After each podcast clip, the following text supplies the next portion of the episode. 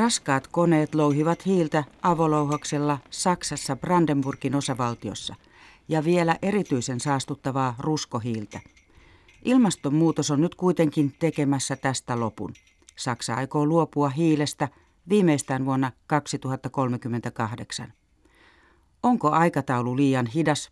Mitä siitä ajattelevat Saksan nuoret, entä kaivostyöläiset? Minä olen Sari Taussi. Tervetuloa kuuntelemaan maailmanpolitiikan arkipäivää ohjelmaa. Kun hiilivoiman tulevaisuutta pohtinut hiilikomissio kokoontui Berliinissä viikko sitten, oli paikalla myös nuorten mielenosoitus.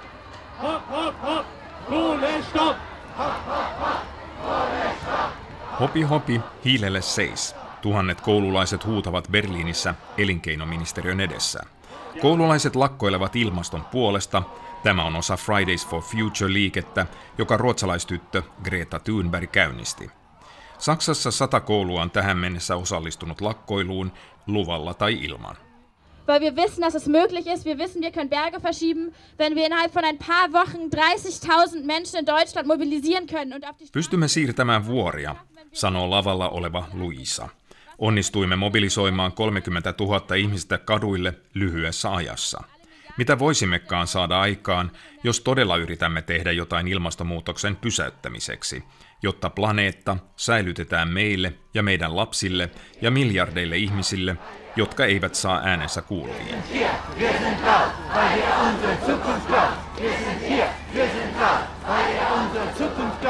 Olemme täällä, olemme äänekkäitä, koska te varastatte tulevaisuutemme, nuoret huutavat. Ein Braunkohleausstieg ist nicht nur möglich, er ist auch nicht nur machbar, er ist eigentlich absolut alternativlos. Luopuminen ruskohiilestä ei ole vain mahdollista, se on pakko tehdä, Maurice-niminen oppilas Mainzista huutaa. Und all die Dinge, über die wir heute hier reden, sind keine Ideen, sie sind keine Phrasen, sie sind alle maximal Schadensbegrenzung. Se, mistä puhumme täällä, ei ole mitään ideoita tai fraaseja, vaan se on vahingon rajoittamista, Maurice jatkaa.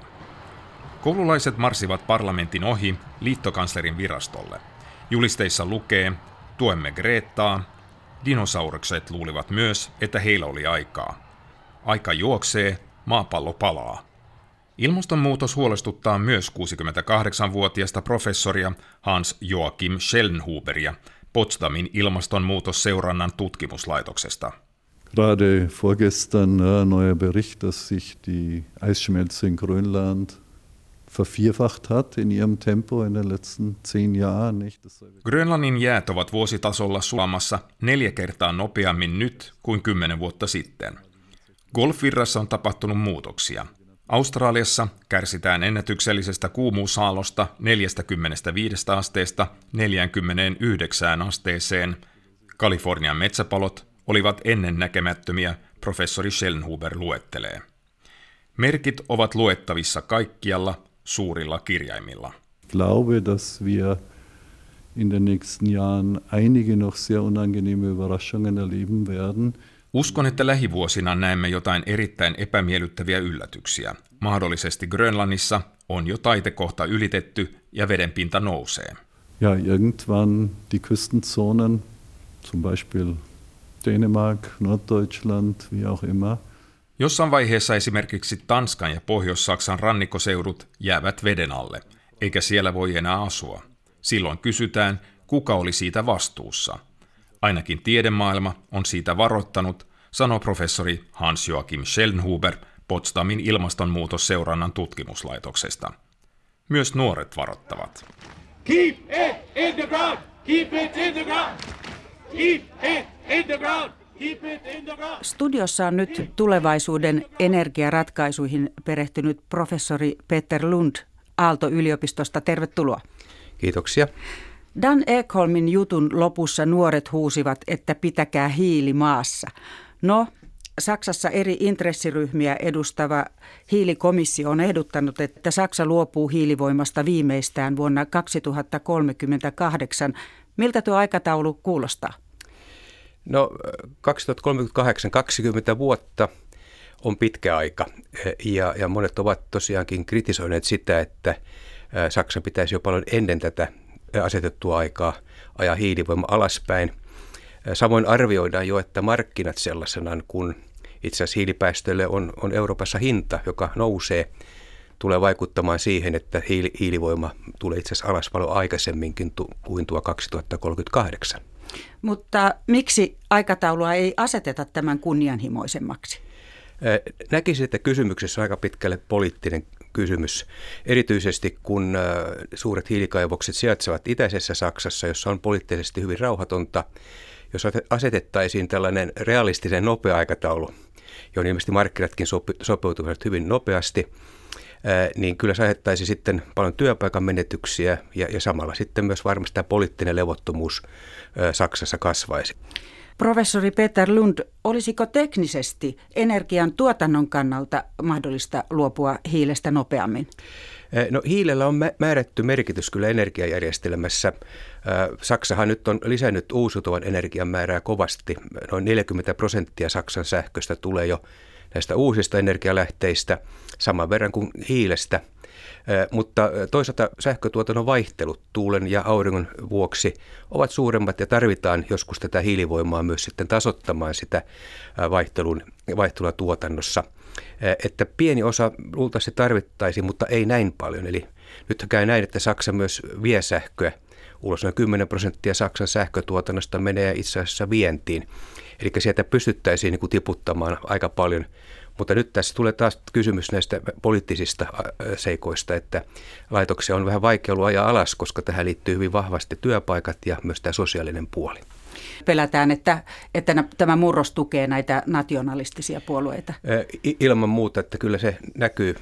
Itse siellä myös työskennellyt, niin tiedän, että, että näkyy vahvasti ja erityisesti, koska työttömyys on korkea ja näköalattomuus on, on, on aika laajaa, niin jos viedään vielä työpaikkoja pois – vaikka nyt näin ilmastonkin hyväksi, niin kyllä se koskettaa niitä yksittäisiä ihmisiä kovasti. Ja myös ehkä se, että, että hallitus ei ota heitä huomioon, josta syystä sitten on pakko, pakko tavallaan tulla aika merkittävillä tukipaketeilla, jotta, jotta ihmistä pidetään huolta myös jatkossa. Kyllä. Saksassa hiilivoimasta luopuminen herättää tosiaan tunteita ja samassa paikassa kuin nämä muutosta vaatineet nuoret mieltään osoittivat myös hiilikaivostyöläiset. Berliinistä jatkaa vielä Dan Ekholm. Kolmisen sataa ihmistä osoittaa mieltään Saksan elinkeinoministeriön edessä Berliinissä. He ovat kaivos- ja voimalaitostyöntekijöitä Lausitsin alueelta, joka sijaitsee reilu 100 kilometriä Berliinistä kaakkoon. Mielenosoittajat vaativat tulevaisuutta ja työpaikkoja alueelleen. 36-vuotias Christian Leese on töissä ruskohiilen avolouhoksessa.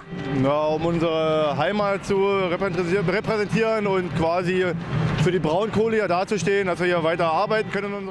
Edustamme kotiseutuamme, puolustamme ruskohiiltä, jotta voimme pitää työpaikkamme, Leese sanoo. Für mich persönlich, was ich gelernt habe, eher nein.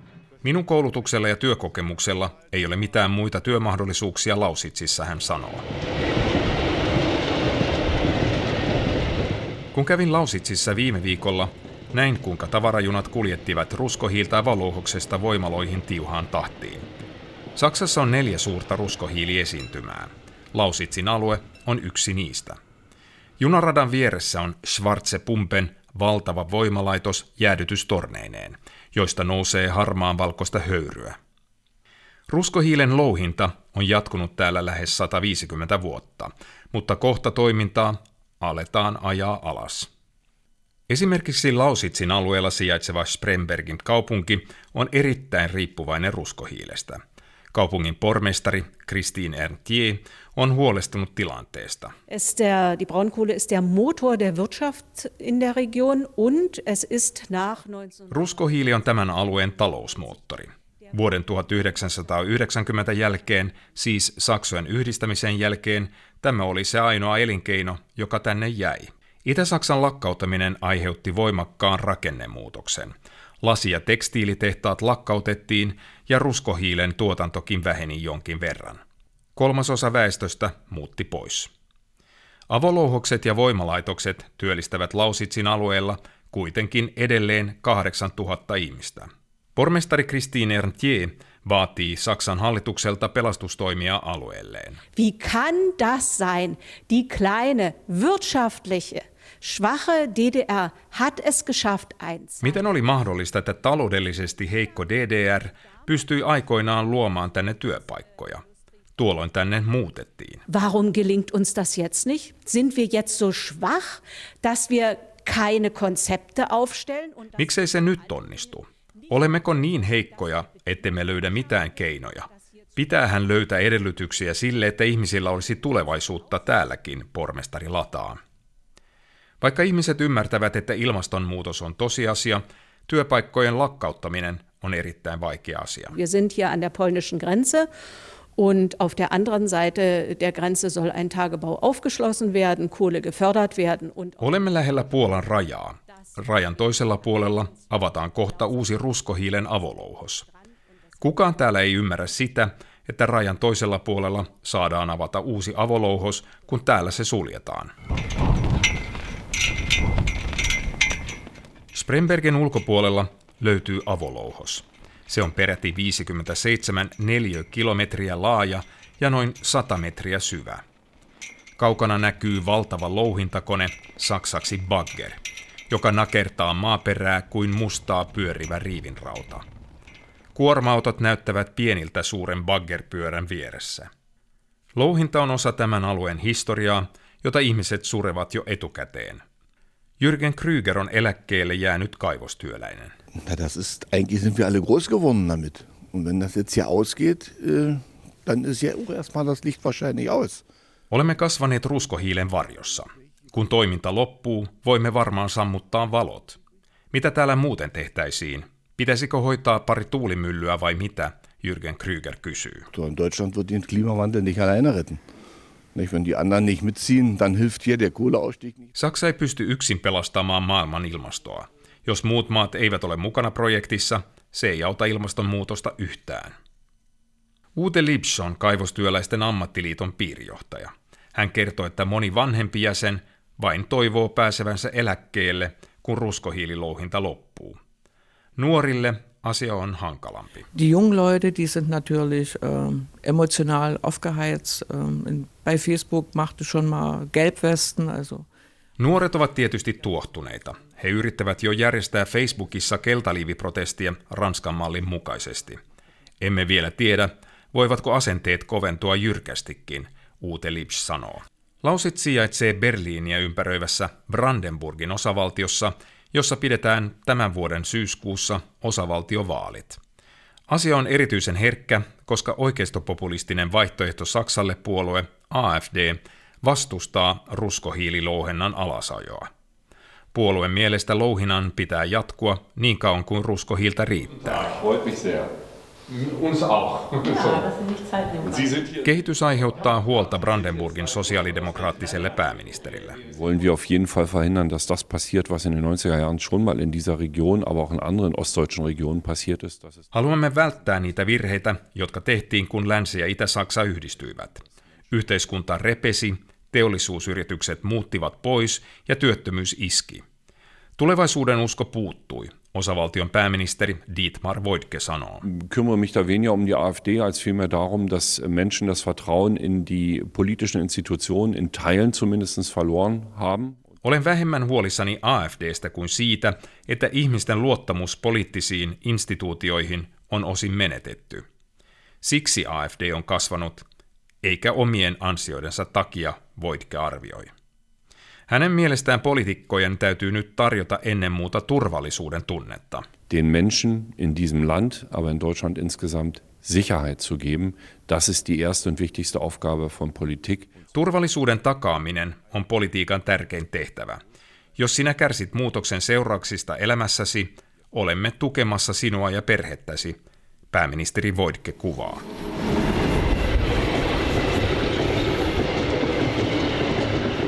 Ruskohiilijunat kulkevat vielä, mutta muutos on tulossa. Jatketaan keskustelua studiosta teknillisen fysiikan professorin Peter Lundin kanssa. Miten merkittävä tämä Saksan päätös on Euroopan päästöjen kannalta, vaikka tämä aikataulu nyt ei ole kovin kunnianhimoinen? Hiili vastaa noin vajaa 40 prosenttia Saksan sähkön tuotannosta, ja, mutta jos katsotaan sitten eurooppalaisittain tilannetta, niin Saksa on suurin hiilenkäyttäjä. Yhdessä Puolan kanssa Saksa vastaa lähes 60 prosenttia Euroopan hiilenkäytöstä, että jos mitä Saksa tekee ja Puola perässä, niin toki sillä on valtavan suuri merkitys hiilen käytölle ja myös hiilidioksidipäästöille Euroopassa. Että kyllä tässä, kun Eurooppa pyrkii vuoteen 2050 täysin puhtaaseen sähkön tuotantoon, niin kyllä tämä Saksan kysymys ja sitten perässä Puolan kysymys täytyy pystyä jollain tavalla ratkaisemaan. Niin tosiaan Euroopassa vaikein kysymys näyttää olevan suuri EUn jäsenmaa Puola. Miten se voitaisiin saada mukaan näihin ilmastotalkoisiin? Ei näytä nyt kovin lupaavalta tällä hetkellä tilanne. No, no Puolassa tosiaan kolme neljännestä kaikesta sähköstä tuotetaan hiilellä ja, ja Puola on todella hiilimaa. Sillä on hyvin, su, hiilellä hyvin suuri taloudellinen vaikutus koko maahan, työpaikkoihin ja talouden kehittymiseen. Ja sitä kautta Puola on ollut aika, aika haluton nyt suurempiin muutoksiin. No toisaalta Puola on osa eurooppalaista päästökauppajärjestelmää, eli sille hiilellekin tulee päästöhinta, joka kasvaa jatkossa, että, että sitä kautta nämä taloudelliset ehkä markkinaelementit vaikuttaa siihen, että Puola joutuu, vaikka ei haluaisi, niin joutuu enemmän katsomaan puhtaita lähteitä.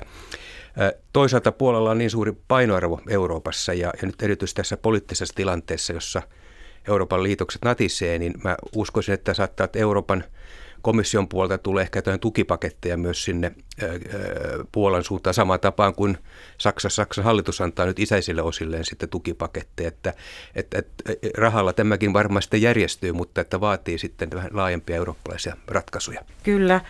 No maailmanlaajuisesti hiilen käyttö itse asiassa lisääntyi vuonna 2017, joka taitaa olla edellinen tämmöinen tilastoitu vuosi. Mihin kehitys on menossa maailmanlaajuisesti? No voisi että viimeisten parin kolmen vuoden aikana, toki vaikka viime vuonna vuosi on ollut vähän heikko tämän päästöjen osalta, niin kyllähän on nähty, että kivihiilin käyttö on tasaantunut. Mutta tosiaan talouden aktiviteetkin kasvaa, erityisesti Aasiassa, niin johtaa yleensä hiilen käytön lisääntymiseen. Sähkön tarvetta, tarve kasvaa sitä kautta, kun hiili on kotimainen polttoaine usein siellä halpa, niin sitä käytetään. Ja ei ole niin kuin näköpiirissä oikeastaan luopumista kivihiilestä, vaikka pitäisi luopua. Ja, ja, ja tässä kysymys nyt on, että tosiaan, että miten päästään sinne Pariisin ilmaston, ilmastosopimuksen tavoitteisiin, jossa pääosa maailmaa pitäisi 2050 olla täysin hiilivapaa. Kehitys, tämmöinen peruskehitys näyttää siltä, että jos ei mitään tehdä, niin hiilen käyttö kasvaa edelleenkin ja ja jopa niin, että vaikka meillä olisi uutta politiikkaa, että me ruvettaisiin todellakin jo vähentämään hiilen käyttöä, niin puhutaan silloin korkeintaan kivihiilen käytön tasaantumisesta. Ja me nähdään erityisesti Aasian maat. Aasian maat, kehittyvät taloudet, niin ovat kyllä tässä avainasemassa. Silloin me tullaan tietenkin tähän kysymykseen globaaleista ratkaisuista. Jos ajatellaan näitä ilmastosopimuksia, niin jos, jossa pitäisi olla rahastoituna myös ehkä, ehkä tukia näille maille hypätä tämän kivihiili- tai hiilivaiheen ylitse – ylitse, jolloin tuetaan puhtaaseen teknologiaan suoraan siirtymistä ilman, että mentäisiin tällaisen fossiilisen polttoaineen kehityksen kautta. Peter Lund, olet vieraileva professori myös Nanjingin yliopistossa Kiinassa. Usein katsotaan tässä asiassa Kiinaa. Ottaako Kiina yhä uutta hiilivoimaa käyttöön? No ky- kyllä Kiina kasvattaa, on ottanut uutta kivihiilivoimalaa käyttöön, mutta samalla se myös sulkee vanhoja saastuttavampia. Eli Kiinan hiilen käyttö on, on suhteellinen tasainen jo. Eli, eli, ja itse asiassa, Mitä tarkoittaa tasainen? No, ta- tarkoittaa sitä, että, että kivihiilen niin absolut määrät eivät kasva ja itse asiassa suhteellinen määrä on vähentynyt. Jos me mennään kymmenen vuotta sitten, niin kivihiilellä tuotettiin yli 80 prosenttia Kiinan sähköstä. Nyt se on noin kaksi kolmasosaa lähestymässä 60 prosenttia, eli enenevissä määrin lisääntyvä sähkön tarve tuotetaan kuitenkin puhtailla energiamuodoilla. Ja se, että jos Kiina rakentaa uusia voimalaitoksia, niin kuin me usein kuulemme julkisuudessa, niin samalla saattaa olla, että sitten näitä likaisempia voimalaitoksia sitten suljetaan. Kiina ei kuitenkaan toimi kovin esimerkillisesti siinä mielessä, että se tukee uusien hiilivoimaloiden rakentamista ulkomailla? Kiina on aika erikoinen. Siinä suhteessa on kaksi erilaista Kiinaa ja Kiina on myös täällä esimerkiksi puhtaan energian alalla maailman ykkönen ja vie paljon puhdasta teknologiaa ulos, mutta samalla se myös sitten vie kivihiiliosaamista ja toimii myös rahoitteena kivihiililaitoksissa – noin neljännes maailman hiililaitoksista, uusista voimalaitoksista ovat kiinalaisperäisiä, eli he tuovat osaamisen, rahoituksen, jopa työvoiman, ja, ja siellä ehkä Kiinassa nähdään tämä hiili silloin niin enemmän bisniksenä, eikä mietitä nyt sitä päästö, päästökysymystä. Et, et monille maille, jotka nyt investoivat sitten siihen hiili, hiilivoimaan, niin siinä voi olla, että pitkässä juoksussa sitten se on huono investointi, kun siitä kuitenkin pitää luopua. Ja myös nämä vaihtoehdot hiilelle puhtaat teknologiat tulevat halvemmiksi niin näyttää siltä, että Kiina toistaiseksi tukee omaa talouskasvuaan tällä, tälläkin tavalla. Ja äh, ilmeisesti kuitenkin Aasiassa hiilen käyttö kasvaa eniten Intiassa. Intia on kasvava maa, niin minkälaiset raskaat rakenteet tai miten vaikea kysymys on tämä Intia globaalisti? Kyllä itse asiassa tämä hiilikysymys siirtyy pois nyt Kiinasta enemmän tuonne, vaikka Kiina on nyt tosiaan suurin hiilen käyttäjä, mutta kuitenkin siirtyy Intiaan, että me nähdään, että, että Kiinalla on, on sitä teknologiaosaamista ja myös nämä paikalliset ympäristökysymykset ajaa niin kuin hiiltä alaspäin. Ja Euroopassa tullaan hiilestä luopumaan, mutta sitten Intia on se, se iso murheenkryyni, että on arvioitu, että tässä seuraavan 30 vuoden aikana niin kivihiilen hiilen käyttö saattaa jopa kaksinkertaistua Intiassa. Hurja luku. Se on aivan hurja luku ja, ja liittyy tietenkin Intian teollistumiseen – Intia on nyt tällaisella niin kuin uudella, voisi sanoa kasvuuralla. Maa on ollut varsin köyhä ja, ja nyt, nyt pyritään elintasoa lisäämään ja se lisää sähkön käyttöä. Intia rakentaa paljon uusiutuvaa puhdasta energiaa myös, mutta se ei riitä. Se ei tähän kasvuun oikeastaan pysty täysin vastaamaan ja kun omasta takaa myös hiiltä, hiiltä on halpaa, niin, niin silloin se hiili tulee sieltä ikään kuin vähän niin kuin automaattisesti paikkaamaan sitä, mitä ei pystytä näillä uusilla teknologialla rakentamaan. Ää, tässä on nyt viitattu monen kertaan tähän vuoteen 2050 ja silloin päästöjä pitäisi olla saman verran kuin sitä pystytään sitomaan. Tilanne ei nyt näytä kovin hyvältä. Professori Peter Lund, mitä voisi tapahtua tai voiko tulla jotain yllättävää kehitystä, joka nopeuttaisi tätä hiilestä luopumista? Teollisuusmaiden osalta voi, voi sanoa näin, että, että teollisuusmaat varmasti pystyvät vuoteen 2050 saamaan päästönsä tasapainoon ja, ja teknologia löytyy ja talous löytyy. Ja, ja, ja iso tietenkin murhe on nyt nämä kehittyvät maat, jotka vastaavat kuitenkin jo yli puolesta, ehkä lähemmäs 60 prosenttia kaikista päästöistä tulee näistä maista, jotka ovat köyhiä maita, pääosa ihmistä todella köyhiä. Ja, ja, ja silloin tässä päästön vähentämisessä, niin jos me jätetään näiden maiden ikään kuin kontolle hoitaa kaikki, rahoitukset, teknologia, niin mä uskoisin, että siinä käy kyllä huonosti. Eli jos halutaan löytää hiilidioksidipäästöihin ratkaisu, pitää muistaa, että on kysymys globaalista ongelmasta, on kysymys oikeudenmukaisuusongelmasta. Ja siinä luultavasti teollisuusmaat joutuvat ojentamaan kättään, antamaan apua näille maille. Se on taloudellista apua, teknistä apua niin, että he pystyvät hyppäämään sitten sen vaiheen yli, joka meillä oli 50 vuotta, 100 vuotta sitten. Ja, ja sitä kautta tällaisena globaali kysymys vaati sitten globaalia ratkaisuja. Ja, ja tähän taas länsimaat, teollisuusmaat ovat vähän olleet, olleet haluttomia. Ja, ja kyllä se ilmastosolidaarisuus saattaa olla se avainsana, jolla sitten saadaan tämäkin solmu avattua. Näin totesi tulevaisuuden energiaratkaisuja tutkiva professori Peter Lund Aalto-yliopistosta. Tähän päättyy hiilienergian tulevaisuutta pohtinut maailmanpolitiikan arkipäivää ohjelma. Ensi viikolla kysymme, onko liberaali demokratia menettänyt vetovoimansa, kun sen arvoja haastetaan yhä useammassa maassa.